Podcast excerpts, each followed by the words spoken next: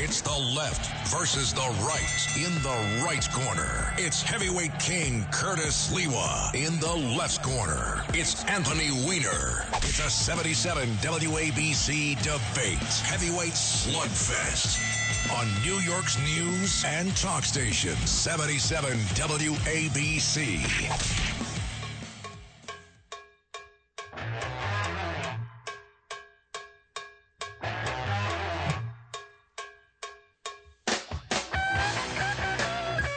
See, we take you back to your roots. Anthony Weiner, when you represented Forest Hills, little did you realize the first heavy metal group came out of Forest Hills. I think his name was Leslie Weinstein or Westeen or something like that. He truncated it to Leslie West, Felix Pappalardi, Corky Laing on drums. On drums. Here it is. We had Mountain. They, they were on the stage of Woodstock, and this began heavy metal. A lot of people don't realize that, but I have a feeling that you, Anthony Weiner, were not a heavy metal head. That is not that's not entirely true. A lot of Led Zeppelin, oh, okay, good. a lot of Who, which is obviously not the same. Good. But did, did listen to a lot of. There was a brief moment I was into Rush for a brief moment. Ooh, Rush Limbaugh? Wow, I didn't think you, I didn't take Yeah. you to be a Rush fan. I- a ditto. That's that's right. I would I would get Bo Snerdley to send me over some records by Neil Peart. but um, hey, let me ask you: Have you seen any concerts at the stadium in Forest Hills? Because I haven't. uh, I've passed by when they've been in concert. You know, because I remember when it was proposed when I was still in Congress at the time, and I lived in Forest Hills Gardens. I'm like, "I'll never, ever, ever be able to ha- make this into a concert venue. And there was a big fight about whether that would ever happen. Now, I guess the controversy is over. I guess it's happening now. Well, you see, I, I date you since uh, I'm much older than you, Anthony Weiner. This has been this has been made very obvious. Yes. And I go back to when the Forest Hills Tennis Stadium was actually used where they played the U.S. Open matches. And then they would have concerts then. And probably the most famous concert they ever had was headlining were the Monkees. Now, the Monkees, believe it or not, were the number one group in America, more popular than the Beatles, who were like planning to come over, the Rolling Stones, uh, Jay Black and the Americans. They were number one. They had their Saturday morning show. The opening act was Jimi Hendrix. The place was packed. They booed Jimi Hendrix off the stage. Uh, till the day he died, he used to curse the Monkees. Because imagine how humiliating. He'd get into that guitar riff, Yeah. and the audience would boo, boo, we want Mickey Jones, boo, boo, boo, boo. I mean, that, it was a great venue then. And for a smaller concert, it's perfect. It's outdoors. I don't think the uh, residents in the nearby area appreciate the decibel level. But the last one, I was walking uh, back to visit my two youngest sons who live in the area. And I remember it was the Who Dat, Who Dat, Who Dat Nation guy with all of his gold teeth, his tats all over from New Orleans, who ended up going to Rikers Island, doing about seven months in uh, Punk City and crying. He was crying. He wrote in his memoir. See, guess, see, none of you here know that. No, no, no. Who Dat Nation just got banned from the UK. They won't let him come over there because he's a hardcore criminal. Look at it. None of them know that in the studio. None of you hipsters or millennials. Well, by the way, I'd hate to, to ground this back in where we started, but you remember when they had the U.S. Open there, it was not the size of the event that we think of today. Um, in but in 1977, the year, the last year they were there, I did go to the Open with my dad. But you know, you'd get off the train and like, basically walk into the gardens. It wasn't, you know, it wasn't the production that it is today. That's right. And you had to um, have your membership in the club. I don't think you did. But uh, Guillermo Vilas, if you're wondering, was the singles winner that year. You do realize that Left-handed. Before you started uh, migrating in to Forest Hills and the gardens, Yes, uh, you were prevented Yes, from living there. this is true. We must keep the Jewish people out of here. The wasps rule that area. Exactly. Exactly. People don't realize, right? They say, wow, the Jews are so powerful. Uh, they control so much. They live in such an ostentatious, wealthy way. Well, there was a time I walked through Forest Hills, the gardens, and I'm looking around and I say, they were not permitted to live here. They couldn't rent. They couldn't own property here. They were persona non grata. Yeah, they had restrictive covenants. That's right. But you know the thing about Forest Hills Gardens, and you know this because you're links to Forest Hills. You know, Forest Hills Gardens has all of its own street rules and parking regulations because it predated the creation of the unified city of New York.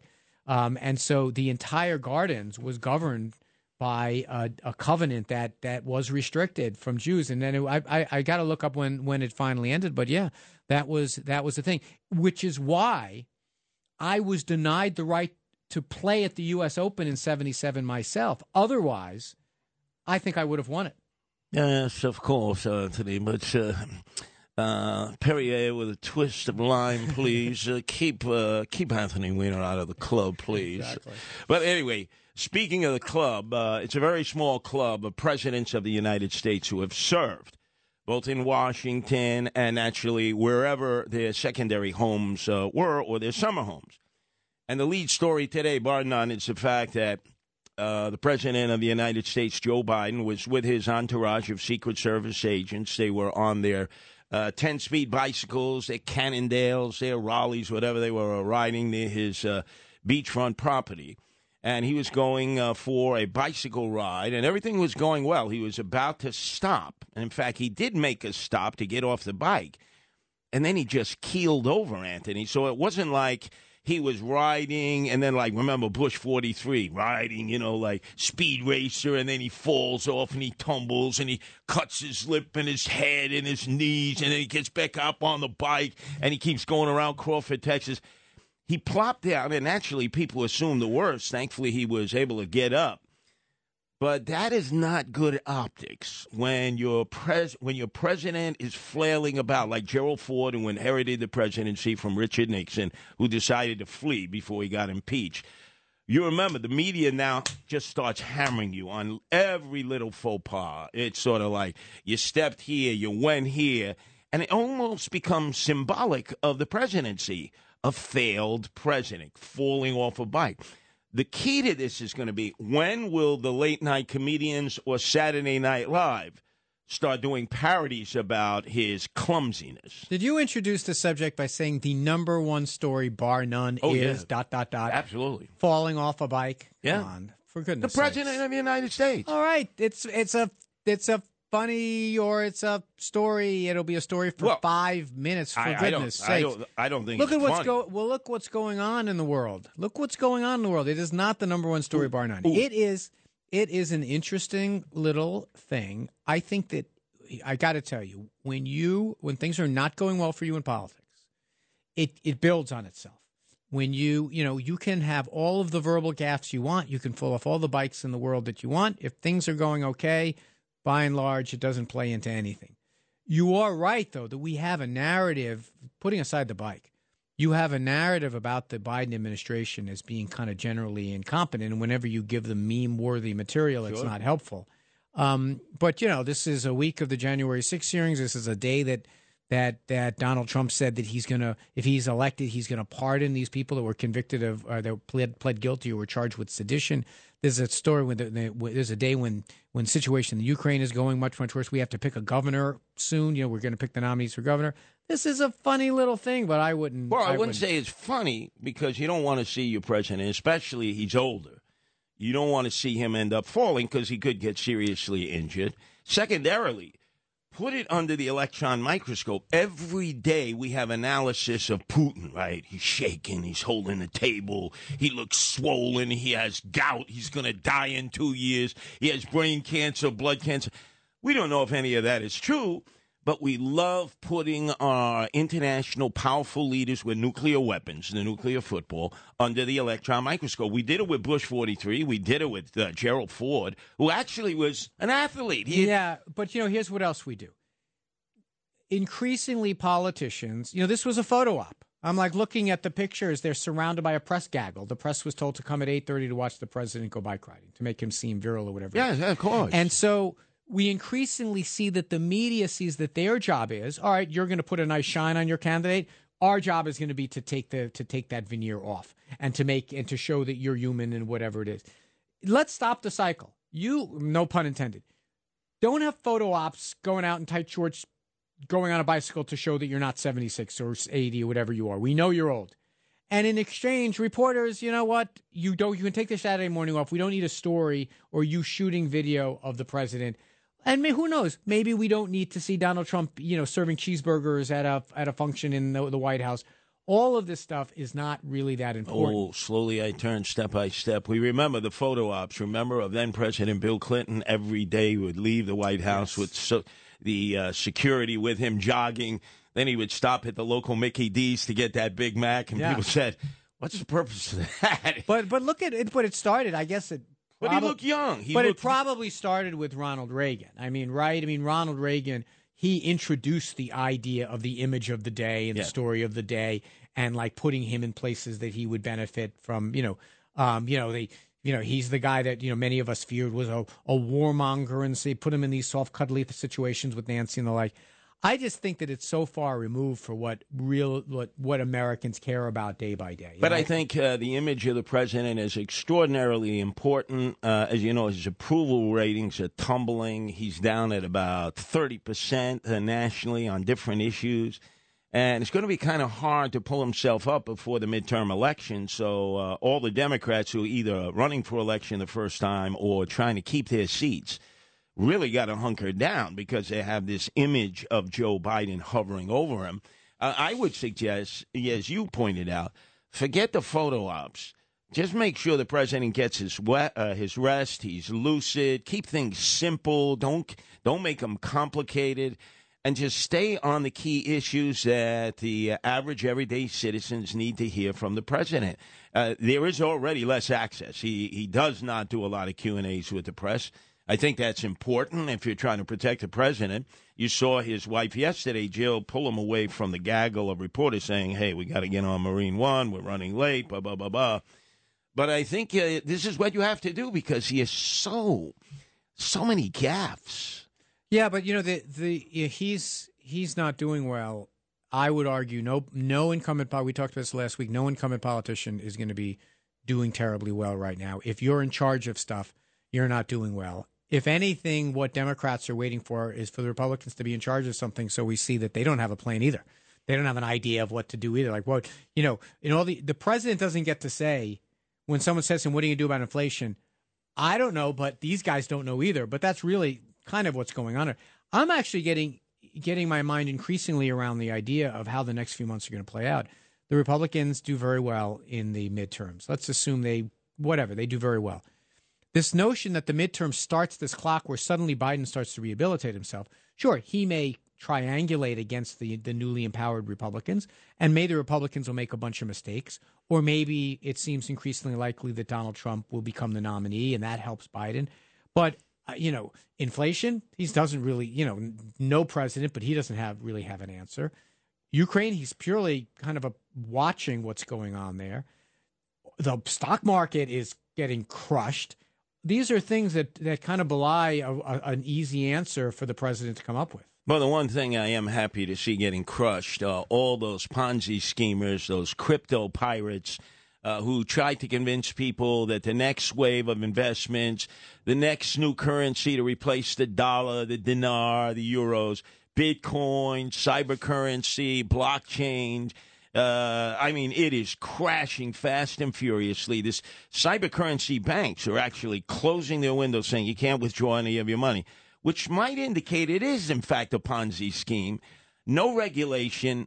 The person who created it, Anthony, and these are intelligent people putting their money into cryptocurrency, being encouraged to do so by Suarez, a Republican mayor in Miami, our mayor, Eric Adams, a Democrat in New York. The president of El Salvador has changed the currency there from the dollar to Bitcoin. That's going to become a fourth world uh, country by the time this is all said and done. And it was some Japanese guy that nobody knows, like the Wizard of Oz they have a, a bust of him in Bulgaria, one of the most corrupt countries in the world. And you say, who is this guy? Oh, we never met him. Why are you investing in a in a in a concept, a financial concept that you really don't know much about, and it's not regulated and it's not answerable to anybody? Well, the, here's the the puzzling thing about Bitcoin's collapse and about cryptocurrencies collapse recently, and it's collapsed is that it was always sold as a hedge. And yet now so many people are invested in it, and there's so many funds that have a piece of it that it is not countercyclical. It is going along with the cycle of everything else. Like if you're going to get this thing to because you don't believe in the banking system or you don't believe in the reserve currencies that are already out there and you're trying to find somewhere to protect your money and this is one that's decentralized etc well it certainly is not performing that way. We've I, in many ways it's a victim of its own success that when when the, when when regular currencies sneeze bitcoin catches cold. It's it's even worse off now, I still believe in the blockchain and, and the, the, technology, and I still believe that there's a role for some cryptocurrencies, but they had also gotten ridiculous. They had been, you know, Doge coins and these different things that that really were not carefully thought out. Bitcoin is probably the most stable of them, and they're getting hammered. But you look at a lot of the, these these companies that we celebrated.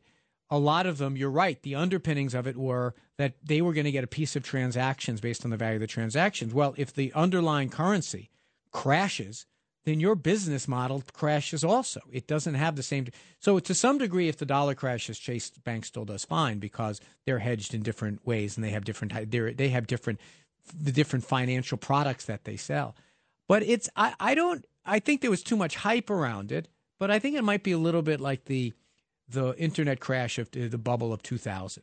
That yes, dot com, a dot lot, com, the dot com bubble. I think that a lot of wealth is going to get wiped out. A lot of companies are going to go bye bye. But at the end of it, you still have the Amazons, you still have the the Facebooks. You're going to have some surviving companies that use the technology. And I think when it comes to Bitcoin and when it when it comes to cryptocurrencies and when it comes to the blockchain, it's still going to have some value. But I wouldn't invest my money in it. Well, uh, the mayor has invested uh, his uh, capital in it, as has the mayor, the Republican mayor of Miami, Suarez. Well, when we come back. I got to give you a report from the front down in the bowels of the city of New York to subways where the transit cops are not happy. I'm telling you, Anthony, they're not happy as they've been told. From now on, they have to patrol the subways on their own. They've I, been they've been told you're on your own. Talk about being on your own. I want to hear how uh, Andrew Giuliani did on his own off in the corner of the debate this week. Also, talk about that too. Oh, absolutely. Left versus right. If you missed any portion of it, Anthony Weiner solo two to three, and then yours truly with Anthony three to four. Just go to wabcradio.com for all your great podcasts here from the host and hostesses of the number one news talk station in the nation. Waiting on a tax return? Hopefully, it ends up in your hands Fraudulent tax returns due to identity theft increased by 30% in 2023. If you're in a bind this tax season, LifeLock can help. Our U.S.-based restoration specialists are experts dedicated to helping solve your identity theft issues. And all LifeLock plans are backed by the Million Dollar Protection Package. So we'll reimburse you up to the limits of your plan if you lose money due to identity theft. Help protect your information this tax season with LifeLock. Save up to 25% your first year at LifeLock.com slash aware. Talk Radio 77 WABC. It's the left versus the right. In the right corner, it's heavyweight king Curtis Sliwa. In the left corner, it's Anthony Weiner. It's a 77 WABC debate. Heavyweight slugfest. Hmm. There you go.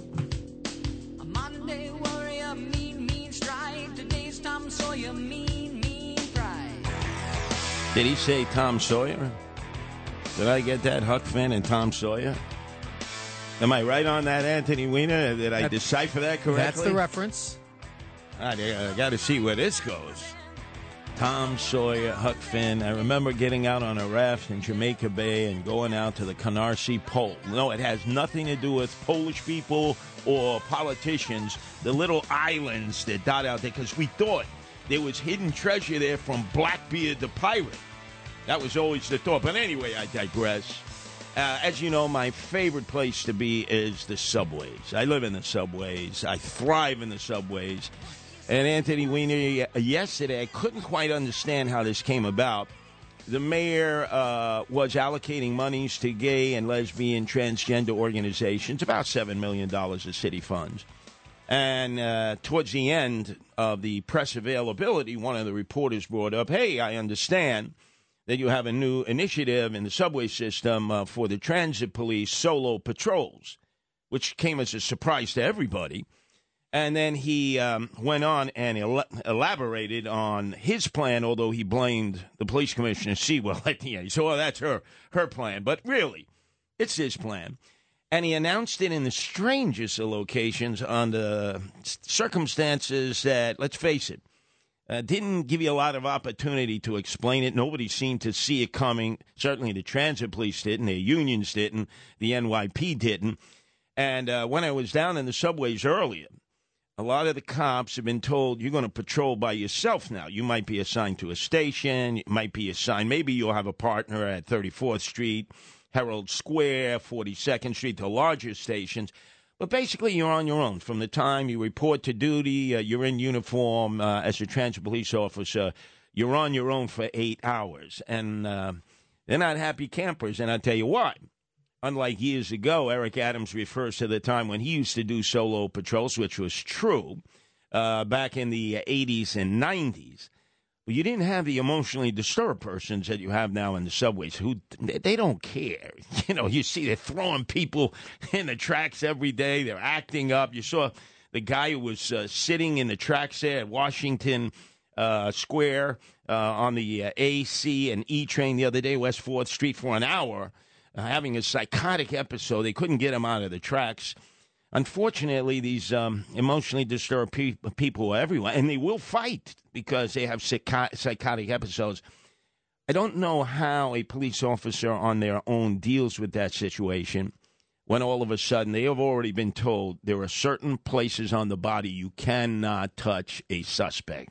The rules have been changed. They're a lot differently than they were before the summer of 2020. So now, what do you do when you're a cop on your own?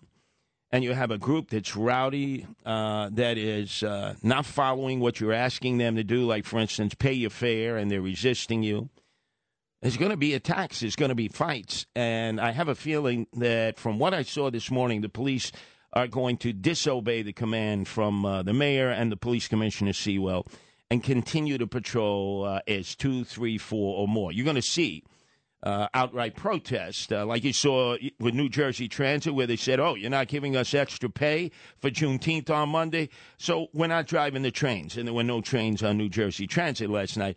I think you're gonna you're gonna find almost like a blue flu kind of uh, way of dealing with this, and it couldn't have come at a worse time. I, I just don't understand this mayor's timing. Well, we have thirty-five thousand or so cops. You know, this increases the amount of stations that they can patrol. I mean, you know, how can you say couldn't? This is the obvious solution when you have a certain number of cops. I think there should be more cops. Passed a budget that didn't increase the head count at Not all. Not one, not one cop. Yeah, they- not they- one correctional officer. Yeah, that's they, they, I, I, you know, we they, there was a protest on the left about this budget. I think you could have easily made a protest that it, on law enforcement and criminal justice it didn't do enough. But this is a reasonable thing. It's the way we used to do it. It's the way other cities do it all the time. You know, the, your your hypothetical that you laid out raises some interesting questions. Someone climbs on the tracks, an EDP, an emotionally disturbed person climbs on the tracks at West Fourth. Yeah, I would not try to deal with that situation as a single officer. I would argue it's not even a police officer that, that should be the first call. That we should have some kind of crew that comes in that has some special specialty in dealing with crazy people. That you know, cops cops are good at arresting people and good at enforcing order, but dealing with EDPs. I know, I know they say that, but they haven't created the mechanism for that. No, I, I get that. I get so that. it's but still but, the but cop under, who's going to be the first no, one No, the there. circumstance is going to be the same. The guy is going to radio in first of all, stop the trains. There's someone on the track, and I need backup here. Well, I'll give you an example. Um quality of life situations that the mayor and police commissioner have said must be cracked down in the subway. Somebody smoking a blunt, somebody urinating, somebody defecating. All of these things take place on a regular basis in the subway. Uh, what happens if all of a sudden they resist, which many of them do? They basically tell you to go F off, uh, mind your own business. What are you going to do, arrest me? I don't look. I don't think.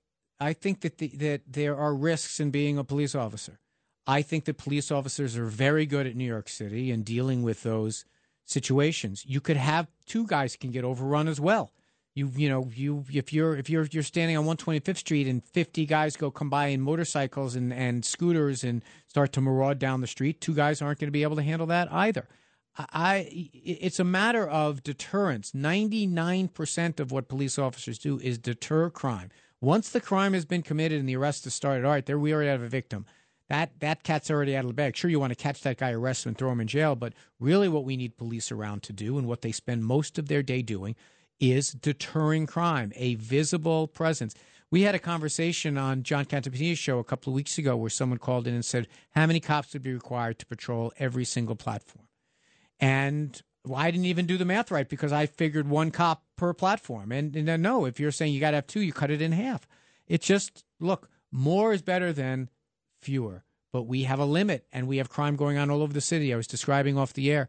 Last night, I took a train from Union Square and got off, took the Q, took the L to the Q, got off the Q, and took it up to uh, Broadway and uh, to 7th Avenue and 59th Street. At both of those stations, high profile stations, swarming with police officers. I saw at least three sergeants, at, at least two, two sergeants at 14th Street, at least one supervisor on, on, on the 57th Street side. Oh, now those are two high profile spots. The first thing that you said when I mentioned this is, yeah, but what about the boroughs? What about the less sexy spots? Well, that's what happens when you stack up a lot of Well, officers. that's so what think, happens when you don't have enough cops. You're down to 34,500. Danger, danger. This mayor does not want to hire any more cops. Remember, he had an opportunity when he won the primary. Remember, the first thing he was asked to do by President Joe Biden is represent New York City, come to that summit where the president was willing to allocate some of the stimulus dollars to cities that were under siege, high Right. crime. He said, as long as you use it to hire, vet, train police officers, you can use a, a portion of it. De Blasio had said no twice.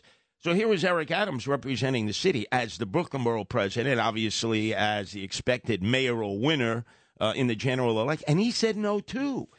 So why are you saying no to the president of the United States who wants to give you money to hire cops? Well, listen, I, I, you know, Chuck was the original sponsor when it had to be reauthorized. I was the sponsor in Washington of the COPS program to say, listen, this is not just crime was a national issue.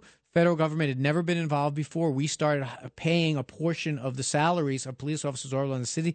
The number one beneficiary was New York City. Yes. I made it a big part of my campaign. That look, I think you know Joe Borelli was on with with me on the middle last week, and he said he got a couple of hundred bucks for every homeowner a property tax break. I think if you went to most of those property owners, to most of the taxpayers in the city of New York, would you throw a few extra bucks in if to hire a whole bunch of new cops? Uh, you mean you mean before they leave to Florida, Georgia, North Hey, Carolina? yeah, listen, This hey, is the better plan. Uh, just hear me for one second. And I use this all throughout the campaign. It's something that Andrew Yang said, although he didn't specify where the money should go. Uh, Jimmy Dolan, Madison Square Garden pays no property taxes. Columbia, NYU, no property taxes. You said safe cities, safe streets, round two. They desperately need it. Just apply the money you collect from them to hire and train police officers. It costs $100,000 to hire, a vet, and train a police officer and graduate them from the academy at College Point.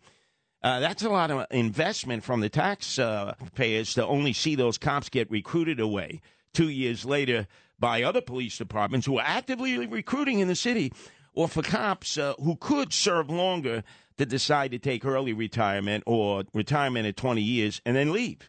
And then we have a dearth of experienced cops. So it's like endless. And I think Eric Adams must make a Custer's last stand on this issue and say, we need to hire cops. He won't say that. Well, I, I I think that he dodged a bullet this this week with the budget. That all of the controversy was around these seven folks on the left not voting for it and getting shut out of programs as a result. I talked about it on my program at the, at the top of the two o'clock hour. The real mystery to me is how I think the mayor kind of got rolled a little bit. I think you know he said that there was no way it was a non-starter.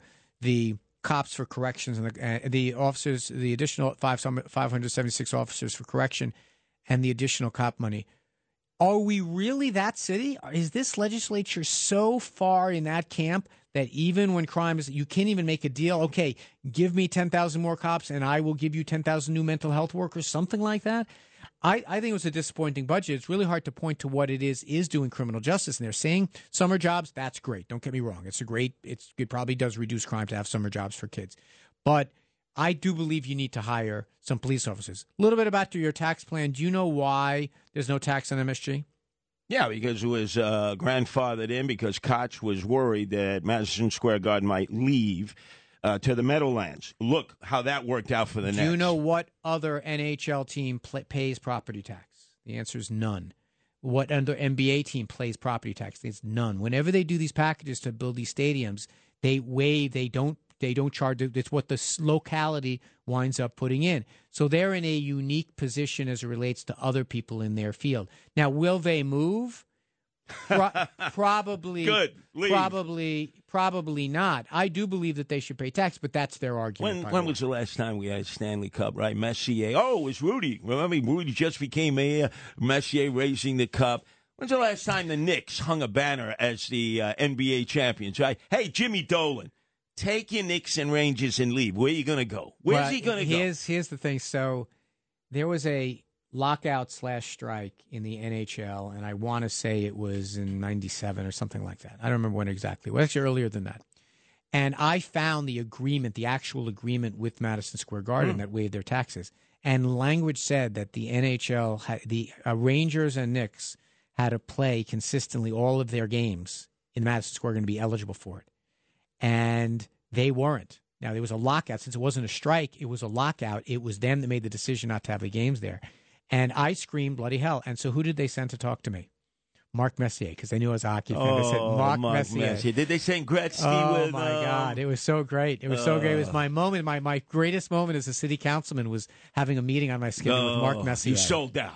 You sold out to talk to Mark Messier. Anyway, up next, let's go through the debates. The Democrats uh, for governor had their final debate, and the GOP four have a debate Monday on New York One, and then the final one, Newsmax in Rochester on Tuesday, right here on WABC, your place to be. If you own a vehicle with less than 200,000 miles and have an auto warranty about to expire or no warranty coverage at all, listen up. CarShield has a low-cost month-to-month vehicle protection plan that covers more parts than ever. Visit carshield.com/audio to find out how you could pay almost nothing for covered auto repairs. Drivers who activate this vehicle protection today will also receive free roadside assistance, free towing, and car rental options at no additional cost. Get your free quote today at carshield.com/audio. That's carshield.com/audio. Talk Radio 77 WABC. It's the left versus the right. In the right corner, it's heavyweight king Curtis Sliwa. In the left corner, it's Anthony Weiner.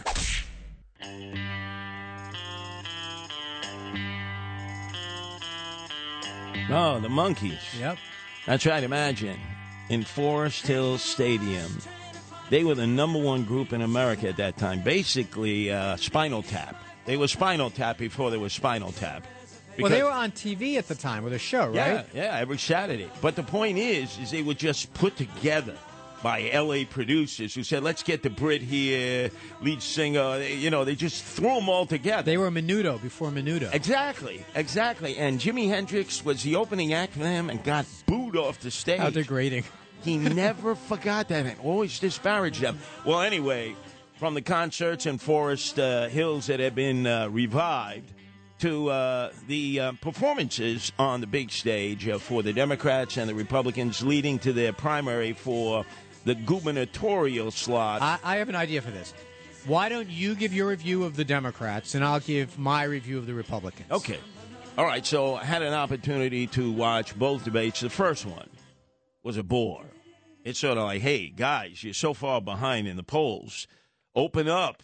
You know, Hochul is so vulnerable in so many things that she's done, and it was gloves off.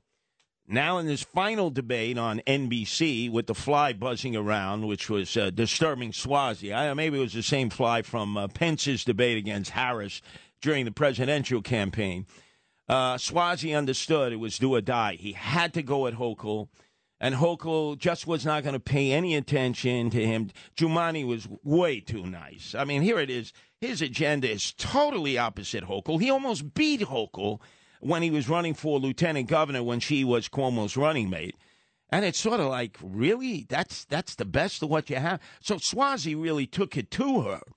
And Hochul, I, I- didn't think had uh, the appropriate answers. I'm I'm a little upset with the moderators because here's Hochul, right? She was Annie Oakley, Miss NRA.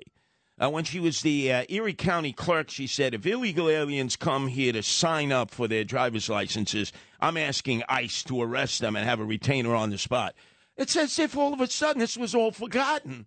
You know, and I'm saying to myself, you got to bring this out. Let the voters make these determinations. And probably the worst thing, it's what my primary beef is. In 30 seconds, in 30 seconds, explain what you would do. It is totally impossible in 30 seconds to deal with any of these complicated issues. And what they got to do is discard these debates, have them in a room, sit down, discussions, one issue for that hour. One issue, have discussions back and forth. Let them go at one another. Get these moderators out of there and let's have a good old fashioned discussion and debate, and then the voters have an opportunity to sort things out themselves. I, I uh, could not agree with you more on your last point. I think that these formats are so stilted; they're much more about the performances of the moderators than anything else. Remember, we put the the moderators are people who are in media. They like that they're there. They like that other reporters are watching them to see how they're they're going to do. They love reading the tweets about how they asked that question. I think you, if you not only limit, you take away these time limits but you also sit the candidates down so they have to face each other. Yes. Much more like a conversation would be. And then the moderator makes it clear that I'm going to kind of stay out of this unless you guys start talking over each other. Because the one thing viewers don't like it. Remember how badly Donald Trump did when he was talking over Joe Biden? It didn't Yes. matter what he was saying; it viscerally got people the wrong way. Yes. I agree with you. I think that you. I think that I have to say. I think your take was largely correct. I think that that uh, Suozzi tried to keep laying a glove on her in terms of being a hypocrite on the NRA and other things. It never really worked. I don't think that's a particularly effective attack when someone represents a local area and then they expand and run for the state. I think people understand, yeah, you're representing a different community right now. I think Suozzi did, from my eyes, very well in that first debate of introducing himself. But and there was this awkwardness to to I don't know Kathy Hochul very well. This awkwardness that the way she kept staring straight ahead with almost kind of this plasticine look on her face, like she wasn't Who did really. she? Who did she learn that from? Eric Adams. Remember Eric Adams in all his debates, just focus, Right. look straight, But would never make eye contact. Right, but that's a little bit different. I'm saying that she looked stiff. I mean, this Eric Adams would smirk, he would smile, he would wave his arms a little bit. As far as Jumaane, I don't think you understand. He knows he's not going to win. I think he wants to to live and fight another day. I think that he's emerged in all these debates. People have kind of found him likable because no one bothers hitting him. He's not hitting the candidate that people like, and Well, people are like. Let me you know, ask you this: the hypocrisy of Jumaane Williams. It is now a well-known fact that every night he goes home to Fort Hamilton, the active garrison, the military base where he lives. He has a wife. He shares uh, living space. Out of all the places you can live, Fort Hamilton, the garrison in the shadow of the Verrazano Bridge, Dyker Heights, where you have to show your ID every time you go through the entrance to the military police. He doesn't want people showing ID to anybody. Not one reporter said. Don't you think that's somewhat hypocritical? Out of all the places you could live in the five boroughs of the city he of New York, should he should because he advocates for poor people. He should not live in a place that's privileged. Is that the idea? well, not only privileged, it's the safest place in all of New York City. Right, so he shouldn't advocate for people who live in Well, high crime well, areas. I mean, Why? well, number one, he has a police entourage. He wants to defund the police. Tell him, give up the police who are assigned to me 24 hours. Give up the taxpayer SUV that's driven by a police officer. I mean, don't you see the hypocrisy in this? Well, it's- it needs to be brought out. I don't know. I mean, let's take the first thing. His living situation. I think they think someone that's very wealthy, someone that lives in a fancy place, can still advocate for people that don't have housing. I think that's not hypocrisy. I think you can do that. I don't think that's inconsistent. I think Mike Bloomberg did care about people that didn't have money just because he was a billionaire. As far as the I don't know his position if he's ever said he didn't say defund the police in any debate that I watched. Oh, he, he believes in defunding the police. He believes that you know we had this conversation about AOC's position on this, believing that you should have cuts in the police department, increases in other things, is not a mortal sin in my view. And, I, and if if the intelligence division believes that he's under threat, I don't mind him having a security detail. Why are you so concerned about Jumaane Williams? He's not going to be your mayor or your governor. Yeah, I understand. But it's like the Right. media has gloves off. There, yes, the- uh, Something that is so. And you know why? but you know why gloves off? because he's not going to win. No, because he's black. If that were a white candidate living in it. Fort Hamilton in the garrison, that candidate would be hammered. Don't buy it. I tell you this: if he was leading by 15 points, having the policies he has now, which really scare the status quo and everything else, yes, they come after him then. Look, when you are third in the polls, getting four percent or five percent, you don't get that kind of coverage. No one cares that much about you. All right, I'm going to do the Republicans now. Go for it. So, very impressed with your guy, Andrew Giuliani. I came in thinking, how is this going to work out because he's off? I think in a weird way, he benefited from being off stage, but he benefited from something else even more. And that is that Wilson and uh, Zeldin were going at each other like cats and dogs. I always tell people if you want to know who's winning the race, look at who's getting attacked. And the fact that Zeldin, from the word go, was hitting Wilson tells me that not only am I seeing him on the Met game three times, you know, as he's advertising, not only is he advertising on WABC, he apparently is making some moves, or at least he's who Zeldin really worries about. And I I also think that Zeldin fundamentally broke one of the cardinal rules of debating, and that is act like you're doing act like you're fine. He acted like a guy who was pissed off. He acted like a guy who was frustrated about the attacks. He got very kind of beefy and chippy. And then when Andrew would chime in with his kind of boys play nice kind of thing, it elevated Andrew. Sure. So I think I think that, that Wilson came away looking like he was really ready. The other thing that I, I think it was important to to remember, Astorino and Wilson, you know this. There's no experience that prepares you more for running than running. Being a candidate, you get better at it. You get used to the rhythm. You get used to the attack. You get used to the debate rhythm. You get used to like getting under guys' skin. You get used to saying something without saying it. Astorino and Wilson, surprisingly, who had run before, seem much more comfortable um, than than Zeldin did. Now, I don't know anything about the numbers, anything about the data. And the one other thing I would say is this: is that I don't think that it, it didn't look bad on TV that Andrew was in a in a different place because if you think about it, the the the, the long shot of the four of them is a fairly rare cut Yeah. when you do the debate. For the most part, he looked on the screen the same way that the other guys did. Um, and I thought there was one exchange or two exchanges actually where Marcia Kramer wouldn't let Andrew um, make his points. That Andrew realized people might not like politicians, but they don't like reporters even less. And he pushed back and said, Marcia, something to the effect of, Marcia, this is the problem right here that you won't let me get my word. So I think that he did very well. Now, based on the fact that no one else was touching him at all, makes me think he's not winning. But um, I thought Zeldin. I, I didn't. I, again, I didn't. I don't watch this stuff as carefully as you do. I thought Zeldin came away as the loser, and Wilson and Andrew came away as. Well, give me some uh, back uh, clubhouse information. Uh, many of us are giving advice to um, Andrew Giuliani. Not too much. You never want to give anybody going into a debate too much advice. But we knew Marcia Kramer would go at him. Just that's her nature. Right. And so he was prepared for that. And he uh, he outdueled her in a nice way without being over the top. Number two, we knew that the three of them would not attack Andrew Giuliani. We just knew that because he's the Trump candidate. You don't want to be seen attacking the pure Trump candidate because Wilson won't uh, profess to support Trump. Astorino is half and half.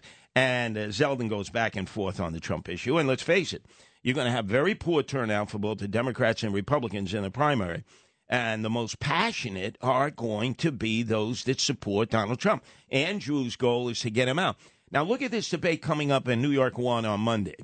Pat Kiernan, who is the host of the morning show, has uh, Andrew Giuliani in studio a month ago. Andrew fills out the paperwork. I'm not vaccinated. New York One Spectrum admits that he did that. Then they tell him, you can't be in the studio. And he, Wait, I was just Oh, they're saying- not letting him in for the debate. No, no. After they had him in previously. Exactly. And you How say do they yourself, explain that? What's their? Well, they don't. They, say they, they, we we screwed broke, up last. We broke our own rules. Hey, excuse me. Did anybody get sick? Did anybody uh, all of a sudden come down with COVID 19?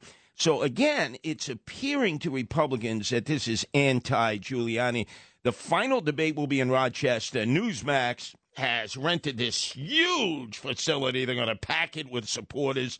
And guess what? Andrew Giuliani will finally be on the stage. But you're right about Zeldin. I had a chance to see all three of the teams come in because I walked right into the green room, which I wasn't supposed to be there. and they all know me. It was very affable. But I could see Astorino Wilson were cool, calm, and collected with their families, their entourage. Zeldin, he was too hot. He was like a fighter who's sweating before he even gets in the ring. He was like ready to go for the jugular. And I said to myself, this guy is going to lose his cool right out of the box. He attacked Wilson. He attacked Rolex Rob. Nobody knows what he was I, talking about. I had no idea what that was Right, you to. say that to a Republican. Republicans are not opposed to people having Rolexes. It's sort of like he just he lost his stride, and I think he really hurt himself. I would say right now, Andrew and uh, Zeldin are in the first tier. Uh, Astorino and Wilson are in the second tier, but Wilson has just doubled the amount of money. I think he took that debate seriously. He's like letting the B 52s go until the following Tuesday. So here's what I think. I think that Andrew hasn't raised enough money to do some good polling, but both Zeldin and Wilson have been spending, and they have done some good polling, and they know that Wilson's a problem for Zeldin. There's no way that Zeldin attacks like that unless they told him something. They they have they have shown him numbers that show that he's got problems. But the other thing I would say about the the, the Zeldin thing, Zeldin, as if I was a supporter of his, and he's been leading in the polls. I would look at that debate and be like, why is he so freaked out? He's like, he doesn't look, he looks too, you know, it doesn't, he didn't look, he didn't carry himself like a winner. No. You know, he didn't carry himself like, I'm poised, I'm ready, I'm okay, everything's going to be fine. Whatever you think about Kathy Hochul, she was constantly kind of dusting herself off saying, I'm not going to get it. You may involved. remember that I reminded Andrew there was a debate years ago, Al Sharpton versus Geraldine Ferraro versus Liz Holtzman, who's running down the 10th CD, and Bobby Abrams. He stayed out of it. They left him alone. He looked like Sharp- a million Sharpton bucks. was the adult. Yep, for sure. Right? That was the strategy, and it worked. Anyway, up next, it's Father's Day tomorrow. Uh, I know your father was very influential with you, so was mine. Let's reminisce because it's so important to so many people's lives. Their fathers, their grandfathers, their great grandfathers, right here on WABC. Talk Radio 77 WABC. It's the left versus the right. In the right corner, it's heavyweight king Curtis Sliwa. In the left corner, it's Anthony Weiner. It's a 77 WABC debate. Heavyweight slugfest.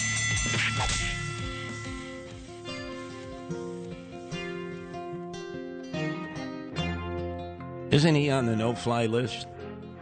Is Cat Stevens? Abdullah Salam, whatever his new name is. You know, he agreed with the fatwa. It's a shame. It's a shame because I, you know, this is one of those. Do you like the artist or you like the art? I can't stand the artist, but I do kind of like his stuff. Oh yeah, no doubt. But remember, he sided with the Ayatollah Yep, and. Salman Rushdie. The worst. How'd you pick this one out of all the? Oh, anyway, let's get to Father's Day. I remember you telling the story on these very airwaves. You were trying to get into a specialty high school, and it was your father who was driving you from school to school so that you had an opportunity to get in.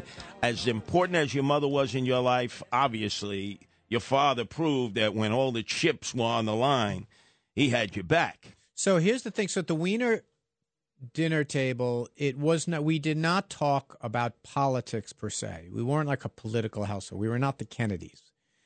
But when I go back and I think about, well, what are the influences that got me into politics? There was this really heavy emphasis on critical thinking, in that very often people would say, ah, I don't agree with that. Here's, here's something you said, you know, pass, pass the eggs. Oh, yeah.